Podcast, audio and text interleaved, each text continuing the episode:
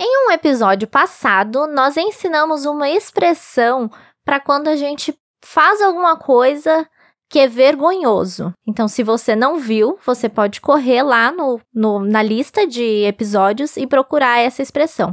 Mas hoje nós vamos ensinar outra expressão para também se referir a esse tipo de coisa.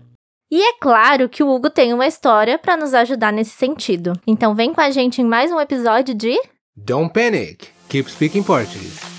This podcast is especially designed to help you improve your Portuguese skills through natural conversations about music, culture, Brazilian expressions and habits, stories, travel, and much more.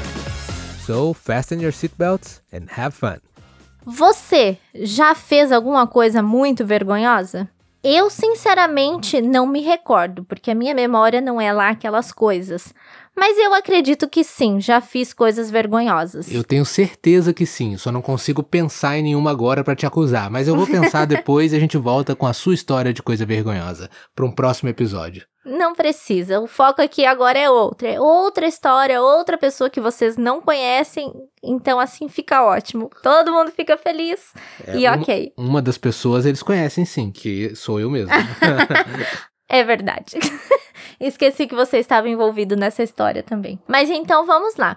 Conta para nós, Hugo, o que, que foi que aconteceu com você e um amigo nosso. E daí no final a gente descobre que expressão a gente pode usar para essa situação. É o seguinte, eu e meu amigo tínhamos combinado de encontrar outras amigas em um shopping. Então éramos jovens, ah, éramos solteiros ainda e íamos é, passear com essas amigas no shopping. A gente chegou primeiro no shopping e enquanto a gente estava no shopping esperando nossos amigos e amigas chegarem, meu amigo teve uma forte vontade de usar o banheiro. Basta isso para vocês saberem que é, não vou entrar em detalhes, mas quer dizer, vou entrar em detalhes depois. ele deu uma dor de barriga e ele precisou ir rápido, com urgência ao banheiro. Eu estava com ele e fui junto. Eu não estava com vontade de usar o banheiro, mas eu o acompanhei até o banheiro. Ele entrou mais que rápido, é, entrou no banheiro e entrou na parte do banheiro onde tem o vaso sanitário e eu fui para o espelho. E a gente ia encontrar amigas, então eu fui ao banheiro pra é, dar uma olhada no meu visual, lavar o rosto, lavar a mão, ver que estava tudo, tudo em ordem, ver que eu estava apresentável. Enquanto eu lavava a mão e meu amigo já estava é, no vaso, provavelmente sentado, entrou uma mulher no banheiro. A mulher abriu a porta e a mulher me viu é, lavando a mão e ela assustou e voltou, fechou a porta. Nesse momento, eu fiz um comentário pro meu amigo e disse: dei risada, né?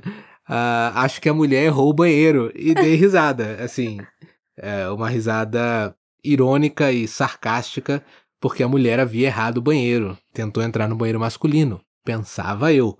Em seguida, poucos segundos depois, outra mulher abriu a porta do banheiro também. Ela abriu e fechou rapidamente quando me viu no banheiro. Neste momento, eu desconfiei que algo estava errado. Neste momento. Algo de certo não estava. Ou melhor, não. algo de errado não estava certo. É, isso às vezes aqui no Brasil nós dizemos isso é, invertendo as palavras. É, ao invés de dizer algo não estava certo, dizemos algo de errado não estava, estava certo. certo. Então eu desconfiei disso e olhei rapidamente ao redor e vi que algo faltava naquele banheiro.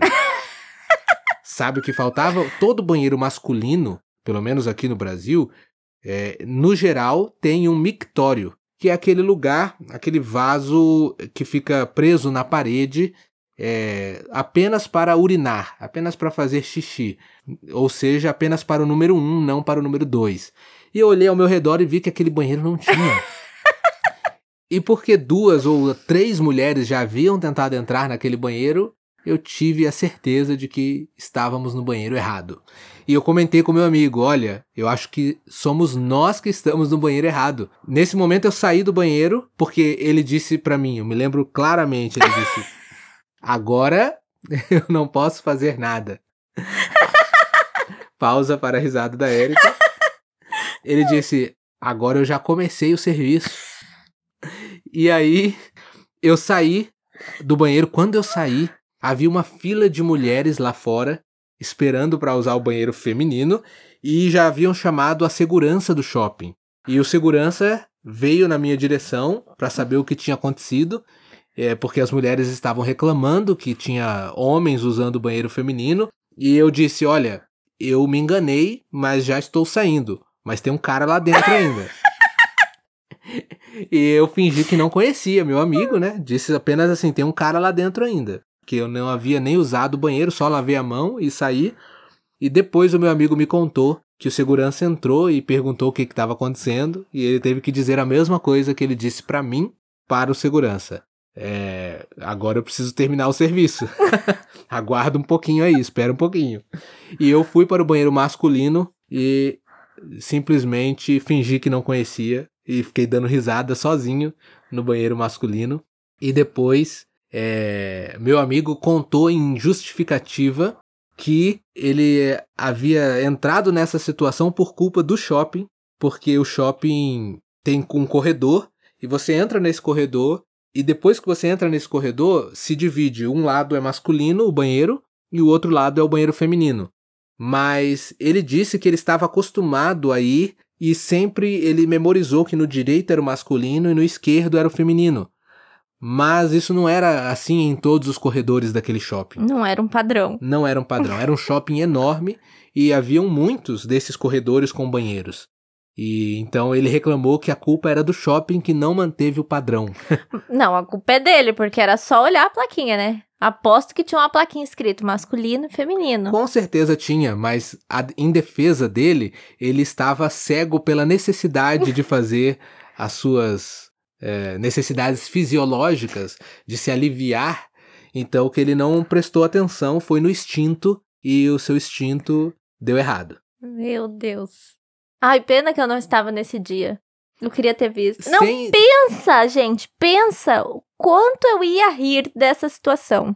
Vocês não precisam nem pensar. Se aqui vocês podem imaginar que essa situação não é a primeira vez que eu conto essa história, eu já contei essa história inúmeras vezes e todas as vezes a Erika cai na gargalhada. Imagina se ela estivesse ao vivo lá. Meu Deus. E o melhor é que as nossas amigas que encontramos depois, eu acho que nunca nem contamos essa história.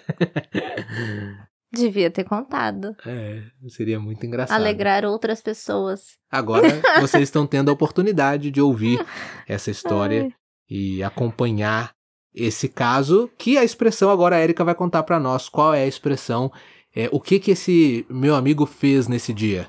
Ele pagou um mico terrível. É, exatamente. então a expressão é essa, pagar um mico. Eu já paguei micos na minha vida. O Hugo também já pagou. Esse foi um mico, mas. Até que não foi tão grave assim. Um... É, porque eu pude fingir que não era comigo é. e que não era eu que, que estava causando todo o problema. Nem conheço esse cara que tá aí dentro. Ah.